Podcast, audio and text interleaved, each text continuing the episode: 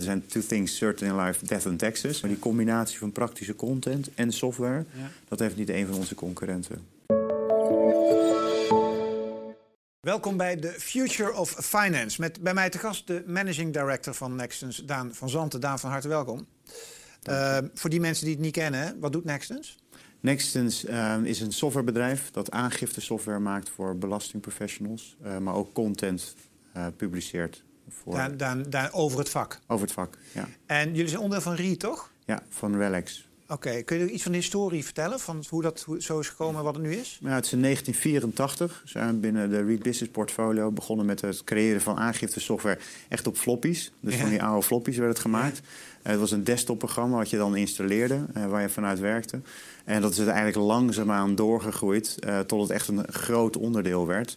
Ja. een, paar, een paar jaar geleden, denk tien jaar geleden, tot het echt geëxplodeerd is. Zijn we ook naar de cloud gegaan. Ja. en sindsdien is het echt een enorm groeiend product. Zijn we ook de content zijn we aan het koppelen.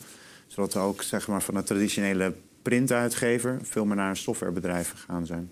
En waarom heet het Nextens? Um, dat is een, een brandname die een x aantal jaar geleden op ja, schoon gekozen is. Er zit geen filosofie Er zit geen filosofie. Ah, what's next uh, en nextens. Ja, ja. ja. Hey, en als, als ik nou, zeg maar, er zitten heel ondernemers te kijken en sommigen die, best wel veel ondernemers die vinden dit gewoon een saai onderwerp, hè, boekhouden en alles. Wat maakt het voor jou boeiend? Want jij bent uh, managing director. Wat maakt het voor jou boeiend? Ja, ik bedoel, het is, het, het, zeg maar, misschien het um, product aan zich, zeg maar, boekhouden, kan gezien worden als saai. Uiteindelijk is het een wezenlijk onderdeel van wat heel veel bedrijven moeten doen, van dag tot dag. Ja. Ik bedoel, het zegt iedereen, er zijn two things certain in life, death and taxes.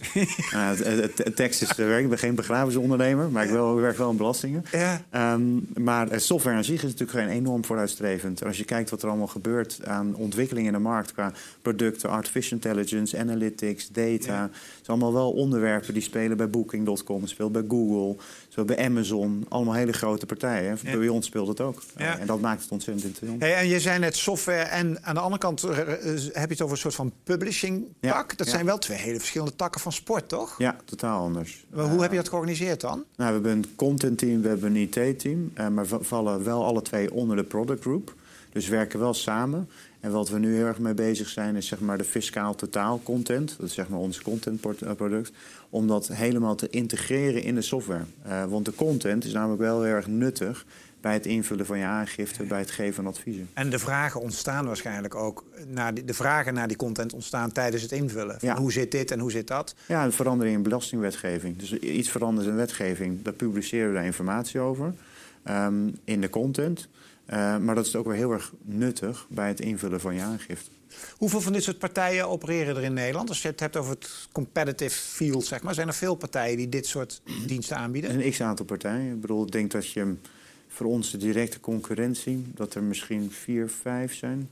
Uh, maar er zijn ook heel veel andere kleinere spelers die het ook doen. Uh, ja. En van die vijf, of denk ik van de vijf spelers... Zijn er, is er zeg maar een top drie en daar zijn wij er één van. En zijn jullie dan de drie of de twee of de één? Uit mijn perspectief zijn we nummer één. Ja, ja ik bedoel, de incumbent in de markt ooit begonnen als eerste. Ja. Uh, maar als je kijkt naar verschillende klantsegmenten... zijn wij wel sterker in een bepaald segment dan bijvoorbeeld weer iemand anders. Ja, ja, ja. want uh, kijken naar klantsegmenten... Hebben jullie, focussen jullie op specifieke klanten... of boeit het niet iedereen die uh, zeg maar, aangifte moet doen... die kan jullie software gebruiken? In principe kan iedereen aangifte, die aangifte doen software, onze software gebruiken. Alleen... Um, zit er wel een verschil in, zeg maar. Het is best wel een heel uitgebreid pakket. Um, en we zitten wel heel erg op de innovatie en het doorvoeren van nieuwe dingen. Dus als je echt begint net in de markt, dan kan je wel zien dat wij misschien een wat uitgebreid pakket zijn. Ja, wat weer maar high-end of zo. Ja. En, dat, en dat zijn administratiekantoren, accountants, dat soort boekhoudkantoren. Ja. Die, dat zijn jullie klanten. Ja. Zijn dat vooruitstrevende mensen? Dat is geen open vraag. Ik doe maar nee, Hoe vooruitstrevend zijn die mensen? Die mensen zijn, um, nou, dat, dat, kan je ook segmenteren. Sommige klanten zijn wel heel vooruitstrevend, kijken heel erg naar nieuwe technologieën. Uh, kijken naar hun eigen workflow um, en kijken naar hoe kan ik dat zo optimaal mogelijk inrichten en um, gebruik maken van software. Ja. Uh, maar je hebt ook sommigen die echt gewoon houtje touwtje nog zeg maar, in te kloppen van handmaten van het ene systeem het andere systeem. Excelletjes bij zitten te houden. Um, en de industrie aan zich is wel langzaam uh, in het zeg maar, uh, accepteren van verandering. Dat is misschien ook wel goed. Dus, Tenminste, ik, ik ken mezelf en ik snap niks van deze materie. En ik ben heel blij dat ik een hele ja, saaie meneer heb en die, die, daar heb ik heel erg veel vertrouwen in. Dat, En die moet vooral niet te wild en te creatief zijn en zo, toch? Nee. Nou, die, dat hij... ook niet. Voor, nee, maar ik denk dat je het wel aan de hand van analyses, et cetera, je kan het wel efficiënter inrichten. Als je in je werkproces efficiënt inricht en vervolgens de ruimte creëert voor jezelf, het gebruik van makend van software, um, een nieuwe analyse erop los te laten, kan je misschien wel weer dingen naar voren halen waarbij je je eindklant beter kan helpen. Ja, ja. Want jullie werken, dat zegt natuurlijk elk bedrijf, maar jullie werken heel actief uh, met jullie klanten samen. Hè? Ja. Hoe geef je dat vorm, zoiets? Nou, um, voor mij zeg maar als organisatie uh, is customer centricity zeg maar een van de ja. nou, strategische hoofdthema's. Ja. Dus customer first. Ja. Um, dat hebben we aan de productzijde ingericht door een klantpanel op te richten. Uh, we zijn heel actief naar onze klant toe gegaan, gevraagd of ze mee wilden denken met ons.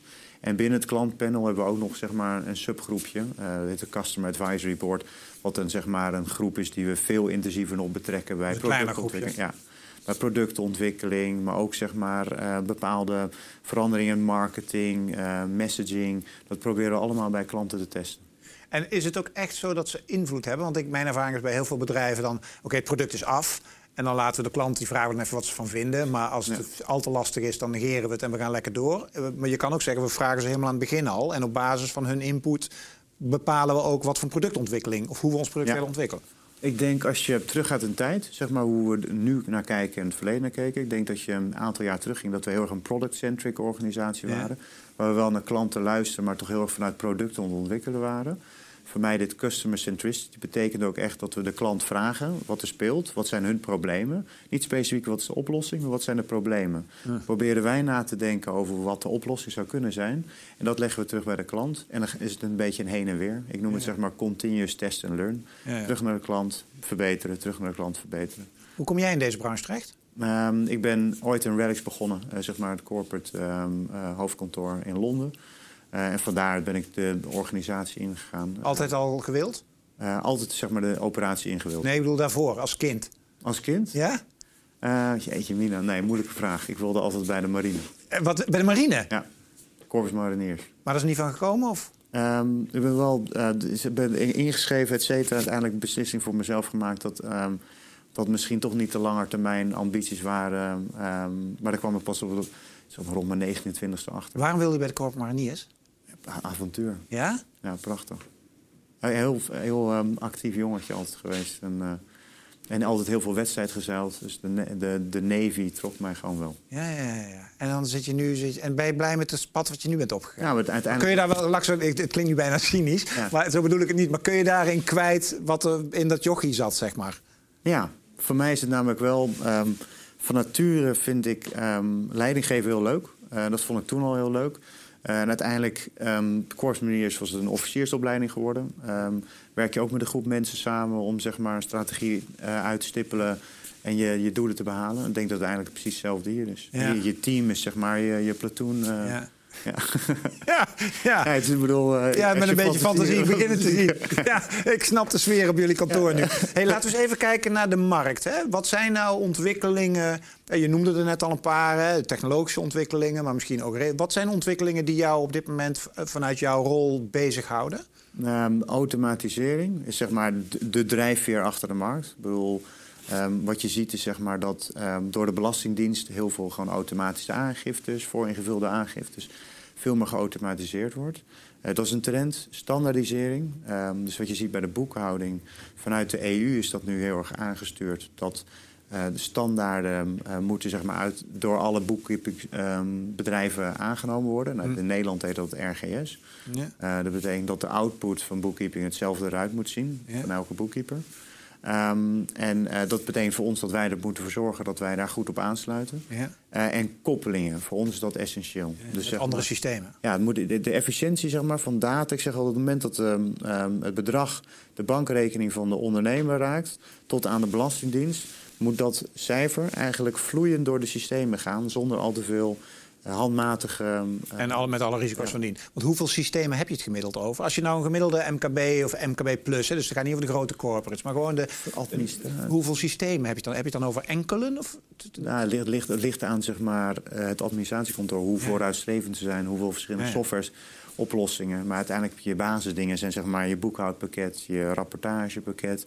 je aangiftepakket, heb je nog je CRM erboven. Ja. En nog misschien wat andere procesmatige tools. En heb je, ik bedoel, je hebt verschillende. Maar het gaat erom dat die data dus uh, vloeiend van één systeem naar het andere systeem loopt. Ja, met zo minder mogelijk handwerken tussen. Ik zeg altijd intern heb ik het al-tap. Als je dat trucje kent op je keyboard. Ja. Ik wil eigenlijk in het ene systeem klop je een cijfer in, druk je op enter, doe je alt-tab, staat bij ons staat het erin. Ja. Um, en dat je niet het gevoel hebt dat je een ander product aan het werken. Zelfs die alt-tab weer op een gegeven moment nog. Uh... Nou, daar ben ik nou heel hard. Dat bedoel, dat is voor mij de push dit jaar. Daar zijn we heel erg hard aan het werk om te kijken hoe we ervoor kunnen zorgen dat klanten niet het gevoel hebben dat ze in twee systemen dat werken. het seamless gaat. Ja. ja.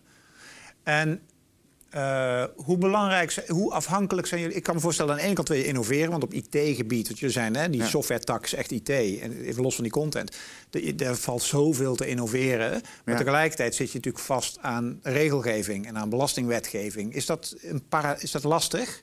Mm, lastig, ja. Ik bedoel, belastinggeving, wetgeving in Nederland is extreem complex. Hm. Dat betekent dat de rekenregels die je software op moet nemen heel complex zijn betekent niet dat je kan, niet kan innoveren. Je kan nog steeds zeg maar, de snelste platforms neerzetten. Je kan nog steeds ontzettend op het IT-hardwaregebied kan je heel veel doen. En aan de frontend, bij ons, zeg maar, wat je echt naar de klant laat zien, kan je weer heel erg um, innovatief zijn met de analyse waar ik het over had. We hebben zoveel data wordt gegenereerd in al die verschillende uh, softwarepakketten. Ja, daar moet je wat mee. En heeft, want men in de hele wereld praat tegenwoordig over AI en machine learning en zo. Heeft dat voor jou al zeg maar echt waarde? Doen jullie daar dingen mee of zijn er nog buzzwords? We doen er de eerste stapjes. Dus voor ons, uh, we hebben adviessignalen die automatisch getriggerd worden aan de hand van de data in de aangiftes. Dus bijvoorbeeld, er komt nieuwe wet en regelgeving. Dat uh, betekent dat er iets verandert. Dan automatisch kijken wij hoe die content, nou dat wordt omgezet in rekenregels, zeg maar in, in software. Dat doet dan volgens een analyse op het volledige klantenbestand. En dat stuurt dan een signaaltje naar een eindklant van ons, administratiekantoor. En die zegt: voor de volgende tien klanten in jouw segment is dit relevant. Ah. Um, en dat proberen we steeds meer wel met machine learning zeg maar, slimmer te maken. En is het ook, is het ook echt een adviestool die de boekhouder adviseert? In de zin van, als je dit bedrag nou zo doet en dat bedrag zo... en je sleutelt het zo en linksom en rechtsom... en dan is het uiteindelijk beter? Daar willen wij heen. Dus zeg maar, dat is wel tricky, hè? Want belasting is zeg maar, dat is echt een, um, na de periode. Er is altijd belastingadvies gebeurt in principe als het jaar al voorbij is. Ja. En er weinig aan kan doen. Ja. Wij willen echt naar dat, dat in-period advice. dus dat je kijkt van nou, de, hoe de trend nu is in je boekhouding. Verwachten wij dat dit de impact is op je belasting. Als je de volgende kleine paar dingen aanpast, dan uh, heb je een voordeel. Uh, maar dat is natuurlijk onwijs tricky. Dus ja, nou ja, tricky is ook... Kijk, uiteindelijk wil je als ondernemer... Je wil gewoon uiteindelijk... Ik heb maar één... Als, ik, als mijn boekhouder vraagt wat wil je van mij... dan zeg ik dat er zo min mogelijk geld naar de Belastingdienst gaat... binnen de regels van de wet. Dat is toch wat elk ondernemer wil? Ja, dat is dus als je de, de why, de how en de what. Ja. Dat hebben we ook zeg maar als de why van onze organisatie. Is dat iedereen moet in principe um, zo geoptimaliseerd mogelijke belastingaangifte indienen. Ja, dat zeg je Betekent, ja, ja, het minste betalen wat, ja. uh, wat ze moeten. Ja. Um, als we dat eens doortrekken naar een aantal jaren verder, hè, dus uh, pak hem eens bij Doesruig, tien jaar, dan ben je er nog, want je komt net kijken. Ja. Dus dan ben je echt uh, van het snelgroeiende bedrijf Nexus, ben je nog steeds de managing director. Ja. Zijn jullie klanten er dan nog? Ja. Want er zijn natuurlijk, ja? Want er zijn natuurlijk allemaal scenario's dat, dat robotisering en, en dat gebeurt allemaal. De computer doet het wel. De ambitie van de Belastingdienst is in principe dat er dus heel weinig handmatig werk tussendoor zit. Dat gaat alleen werken als je ook de belastingwetgeving een stuk simpeler maakt. Uiteindelijk zijn er te veel dingetjes waar je over na moet denken. Klein vinkje hier, ja, dit is van toepassing op deze eindklant. Dat is niet van toepassing, dat is wel van toepassing dat is niet te automatiseren. Nee, dus uh, niet voor niks dat op dit moment de Belastingdienst natuurlijk... Dus ik wil niet zeggen dat het een puinhoop is, maar dat is natuurlijk wel. Ja. Uh, komt dat goed eigenlijk daar? Want dat, over, de, over software gesproken, die kan wel een update gebruiken, of niet? Die zijn heel druk bezig huh. met hun software. Ja. ja. daar hebben wij af en toe wel... Um, last van? Last van, ja. Want kun je zoiets updaten? Want dat is een spaghetti-werkje. Uh, hoe, hoe wij het doen, dus niet updaten, maar je bouwt gewoon een taal nieuw iets ernaast... En je doet het gewoon in parallel. En op een gegeven moment zet je het over. Slinkt, die slinkt de oude, die slinkt... Maar, kan de Belastingdienst dat doen? Waarom niet? Het is een enorm softwareproject alleen. Bedoel, En daar moeten ze wel budget voor hebben en dat hebben ze niet. Um, En de, en de energie in de push. Wat zou jouw advies zijn? is wel leuk. Zij, ik heb niet over nagedacht over dit onderwerp. ja, maar het is super relevant. Want er is nogal wat gaande bij de blad. Wat zou jij, stel je wordt morgen chief van de Belastingdienst. Hoe zou jij het aanpakken? Jeetje, Mina, bedoel, het is natuurlijk extreem politiek gedreven. Ja. Uh, en heel erg korte termijn. En dat is een beetje het nadeel. Ja. Als je nou gewoon gaat naar de core van de belasting... Ik bedoel, wat al jaren bestaat, dat is gewoon het innen, uh, het heffen um, van, van belastinggelden. Het moet niet zo extreem politiek gedreven zijn. Ik bedoel, de kern daarin is vanuit het robotisering. Dat is hun ambitie. Nou, dan moeten ze wat mij betreft nadenken over vijf tot tien jaar waar zij willen staan. Als je het aan mij vraagt. Ja. Um, wat is hun visie? De why, de how en de what voor de Belastingdienst. En werkt dat terug in strategische goals zeg maar, over de korte termijn. Maar stabiliteit, performance en zoveel mogelijk um, robotiseren is natuurlijk voor hun uh, de, opportunity. Ja, maar dan moet het simpeler en logisch Veel simpeler. Ja, dan nou, bedenken belastingwetgeving. Ik bedoel, de hoeveelheid schalen, tiers, et cetera. Te complex. Ja. Hey, maar de, de boekhouder en de accountant en de, de mensen die in die branche werken, jullie klanten, die blijven hun bestaansrecht per definitie houden of alleen onder een bepaald voorwaarden? Boekhouden zou je zien dat vooral automatisering daar, omdat het natuurlijk voor allemaal volgens standaarden en regeltjes gaat dat je daar wel veel meer zeg maar, de uh, cijfers het over ziet nemen en, en uh, systemen. Ja. Um, maar uiteindelijk, een klant wil uiteindelijk wel advies hebben. Ik bedoel, Dat gaat de computer niet geven. Misschien, eh, wat wij willen, we willen wel automatisch advies geven. Maar iemand wil je toch nog uitleggen. Die dan ook nog een beetje de content en de theorie weet. Dus de boekhouder en de account van de toekomst wordt meer adviseur? Ja, adviseur. Gewoon een corporate advisor. Denk ik, iemand die advies geeft. Niet alleen op dat gebied, maar eigenlijk wat je vroeg. Ook dat in-period en pre-period. Als je het zo aanpakt en als je dit doet. Als je nadenkt over de visie van een organisatie. Hoe kun je dat zeg maar aanpassen over de periode om uiteindelijk je belasting te optimaliseren. En daarmee wordt jullie contentstrategie ook weer belangrijker voor de komende jaren. Want dat hebben ze dan heel hard nodig. ja. Ja, dat, daar zijn we wel uniek in. Zeg maar, die combinatie van praktische content en software, dat heeft niet een van onze concurrenten. Dus dat is zeg maar ons voordeel. Goed verhaal. Spannende jaren to go, ja. Eh, Daan. Ik wens je heel veel succes mee. Dank, je wel voor het gesprek. En dank je voor je tijd, Ron. En uh, dank je wel voor het kijken naar een aflevering hier van The Future of Finance op cvdtv.nl. Wil je meer kijken, volg ons op ons YouTube-kanaal. Voor nu, dank je wel. Hoi.